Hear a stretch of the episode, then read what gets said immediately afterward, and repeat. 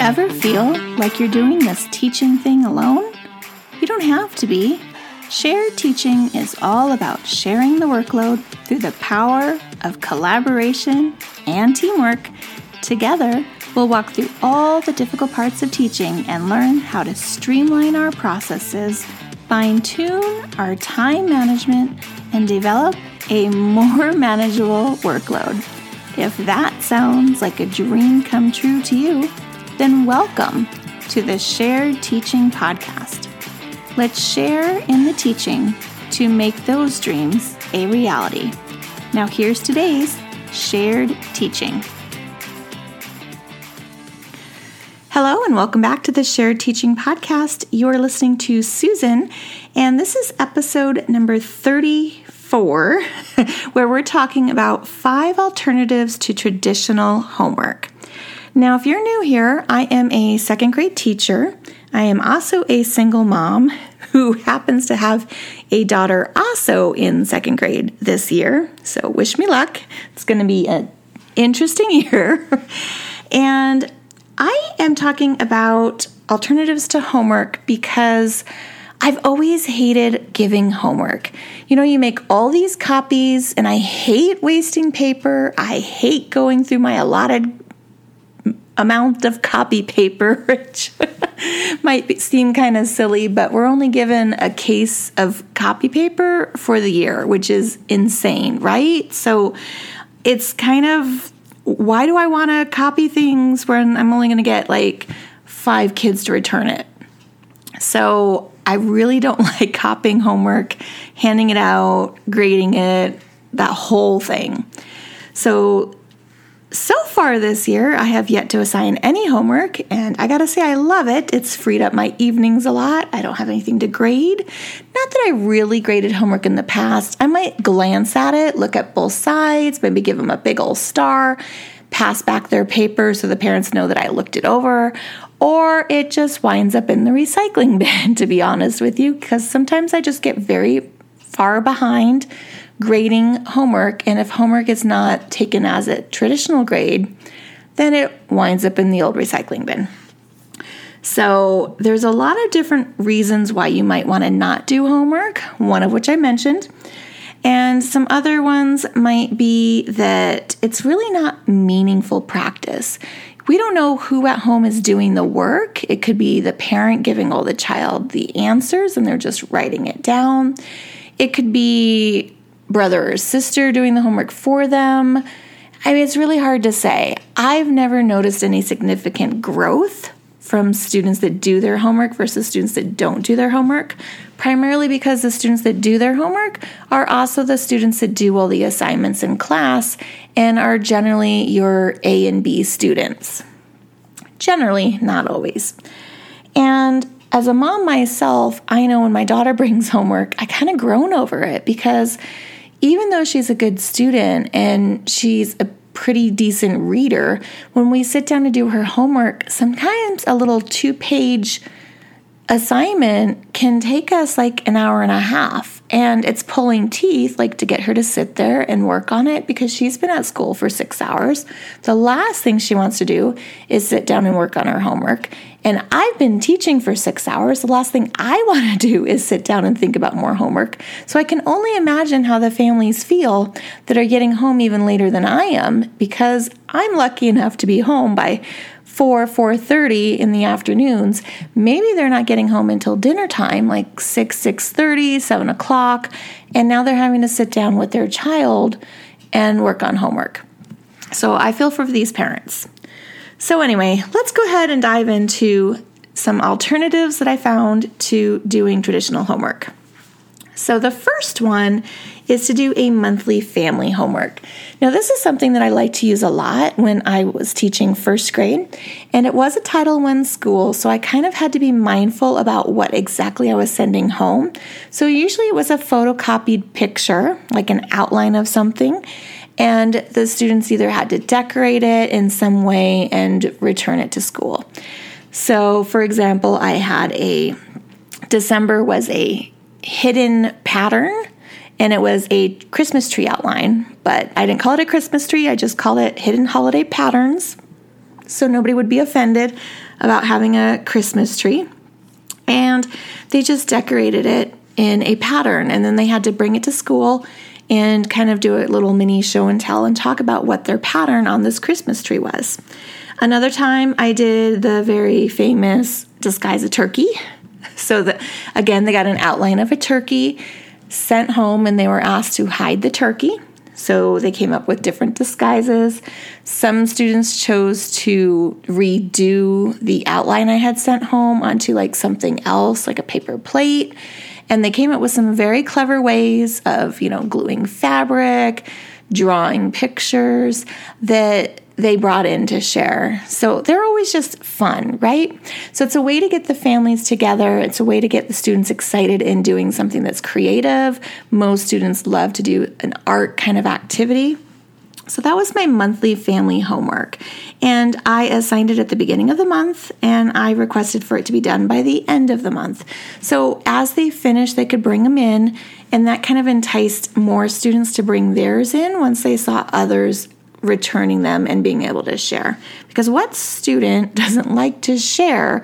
So it gave them that opportunity in class that they might not always have to talk about what they were doing. Okay, the second thing that I have for an alternative to traditional homework is a choice board. So this is pretty common um, for homework, especially in the gifted world. So when I taught gifted education, we used choice boards an awful lot because students that are higher abilities do like to have those choices that they can make on how they're going to complete an assignment. So maybe they want to write a song versus do a historical report. And it gave them those choices. Now, with COVID last year, I turned back to my old gifted education roots and I started doing choice boards for homework. And I just did a weekly one, and we had a box for each one of the subjects, and the students were required to pick one for each day, I believe it was. And by the end of the week, they turned in their choice board. And the way we asked them to turn it in was to turn in a picture through the Class Dojo app or send it through their email. And a lot of students did that. I got a lot of parents engaging with that. And we also shouted it out to our Facebook page to kind of get more families involved with wanting to share what their child was doing at home. So, Catherine, the brown bag teacher, if you've heard of her, she talks about how she uses a choice board in her first grade class as her homework alternative, and she really tries to focus on non academic skills that her students need. So, if you go to sharedteaching.com forward slash podcast, you should be able to see this five alternatives to homework um, blog post. And you can find the link to her article and read all about it on her page and see how she incorporates that in her class. Now, Fishyrobb is a, another blogger, and she also uses a choice board, but she calls it a choice sheet. And she offers a free and editable version on her website, which is also um, available on this blog post article site, whatever you want to call it. So sharedteaching.com forward slash podcast, or you can find it under teacher and as the category teacher, and you can look it up there as well. So, once again, you can assign choice boards for either the week or the month, depending on how many choices you want to add. And I always like to think about adding choices that hit the different learning styles so students are able to choose what best interests them. And it's also a really good way to get insight into what your students like best and what might motivate them more while they're actually in the classroom. And then the last thing about choice boards is that I try to require that not all the squares have to be completed. So, kind of like a bingo board, you want to have like a free choice or just some that are left blank because who wants to do all of them and feel like they have to do everything on that choice board? Okay, so number three for our alternatives to traditional homework is to do what's called an unhomework task card. Now, this one that I stumbled across is probably one of my favorites that I've seen, and it is by Debbie of Live, Laugh, Love to Learn. So, task cards are not a new concept, but I just love how she broke her tasks into four main categories. So, she has acts of kindness, good habits, create, so like creativity, she had a little paintbrush picture on that one, and real world math and science. So Debbie takes these tasks that are super easy for students to complete and she assigns the same task to the whole class. And then the students track their task. So if their task was how many times in a week they help their family, maybe they're in a notebook taking tally marks or something. And then on Fridays, she has a team meeting, a class meeting, to discuss what students came up with for their task. So that's the point where she might do a whole class graph and write down how many times as a class they helped their families, as individuals, and she kind of leads a further discussion on that. So I encourage you to go to Debbie's blog post and she details all about her task cards and her unhomework task cards and how she gets those started in her class. And I just love the idea that she has the acts of kindness in there because it kind of hits those SEL points that we need to get and also just encouraging them to do kind and thoughtful things around the home.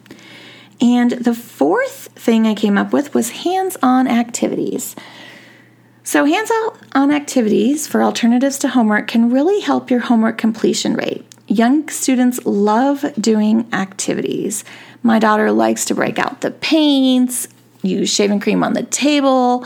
Like, she loves that kind of stuff. So, if you have a school population that's mine, maybe you're at a Title I school as well, you might have to go out of pocket in order to send additional materials home for students to complete these hands on activities. So, I recommend trying a Donors Choose project to help offset those costs and, or making the hands on activities um, a monthly requirement instead of something that's going to be due every week. That way, there's less that you have to find and purchase to send home with students or it really gives families enough time to source the materials and, if needed, request some from you because maybe you do have families that want to help and donate, and that could be an option as well. So, some of my favorite hands on activities revolve around spelling and sight word practice. You've heard me talk about this many times before. So, at the beginning of each school year, I sent all my families my sight word practice at home booklet. And inside that booklet, there's very easy, very common ways to practice sight words at home that most families actually haven't heard of. As teachers, we've heard of them, but parents haven't heard of them. So it's things like writing words in Play Doh, or as I mentioned, the shaving cream. You know, you just spray shaving cream on a desk at school, you have kids write in it, it's really fun. But translating that to home, spraying the shaving cream on a coffee table or a dining table, like I do with my daughter, and that brings a whole new meaning to practicing their spelling words. Now it's fun, it's engaging, and parents might see how beneficial it is just having their kid practice in a different way rather than let's sit down with your notebook and your pencil. So, another way to have hands on activities, of course, is math and partner games. So, I think it was the year before last. Yes. So, year before last, I actually sent packets home right before COVID hit, luckily. and in those packets were photocopies of several math partner games, a die, a paper clip to be used as a spinner, and a sheet protector with a whiteboard marker. So, once we've learned the games in class, they can now teach them to their families at home and play those games at home. And a lot of families gave me some feedback that they loved learning these games and they found it fun and enjoyable way to get in some math practice at home. So it's no longer just you know the flashcards or the sit down and work with me on this math book page. It's now an engaging game that families are enjoying to do. So, the last idea I have for a unhomework alternative is to do STEM projects. Now, I don't know about you, but my year right now and my schedule is jam packed for my class, and I don't have a lot of time to complete STEM or STEAM projects. So, being able to send these home is really freeing up time for me within the classroom, but it's also exposing students still to the importance of STEM and STEAM. And it's kind of a win win situation. Students are having that fun at home. They're engaging in the materials and coming up with the project.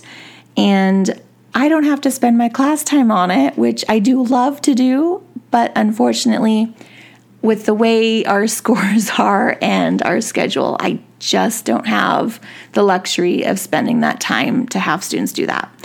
So I would encourage if you're using um, these kind of STEM projects or the hands on activities that you're asking parents to take a picture and send you that so that you can see what the completed projects look like or that they've engaged in the activity. So you kind of know what's going to work or not work in the upcoming months. So you can kind of duplicate and get a bigger return on your investment, so to speak. You also, with the STEM or STEAM projects, want to make sure that you're sending some kind of reflection home so that students are responding to what they've learned from doing that project. Now, if time allows, I would also ask that you have students share their pictures and responses during class. So, I have Class Dojo, and an easy way to do this is if a parent just sends me a message and gives me that photo, I can pull it up on the screen. And once it's in large, it's not going to show any of the information other than the parent's name and the child that it belongs to, but they're not going to see any personal messages between me and other parents. And then I can show them that picture. We did that a lot last year when we were online because I was the distance only teacher. And I had, you know, a girl celebrate her dance recital by sending me pictures. And I had another girl show us her new pet hamster and I had somebody else show pictures of their dog. So, just a good way to get to know the class by having these pictures come in from their parents. And the parents also like to send them too because they're like, oh, they're talking about so and so's pet and they wanted to share theirs. So, it really got them engaged in talking. So, if you can get them sending pictures of their completed STEM projects, then you can have a discussion on, like, oh, here's what he did how did you do it? And what do you think is different? Why did he build his this way and yours is not that way? So you can have some of those meaningful discussions behind STEM or STEAM and really bring out what you are missing from not having it done in class. Also, having other students complete the work and sharing it always entices the other students to want to complete it. Not always, but a good amount of time. You always have some of those students that are very stubborn and never want to complete anything homework related. But for the most part, you should see a better return of having students bring in their homework assignments. Okay, so my last thoughts for having a successful homework alternative is when you consider using any of these five ideas, you want to make sure to factor in how to make your students accountable for completion. Are you going to be grading these? Are you going to be tracking or rewarding students who complete the projects or tasks? And if you're doing that, then how are the students that never complete homework because they don't have that family support going to be feeling if they never receive these rewards or benefits from turning in work? Is there a way that you can offer a chance for them to still complete it even though they're not completing it at home? Will you be supplying any materials needed to complete the assignment? Like we talked about sending home maybe, you know, a bag of pop popsicle sticks. I almost said pipe cleaners and then I changed it at the last minute. So are you going to send home baggies of popsicle sticks for them to complete their STEM projects or a little container of Play-Doh? So thinking through those things um, is going to determine how many projects you want to do. Are you going to be doing a monthly or weekly? How much time are you going to be giving them to complete the work? Will they have the whole month, the whole week? Is it going to be due the next day?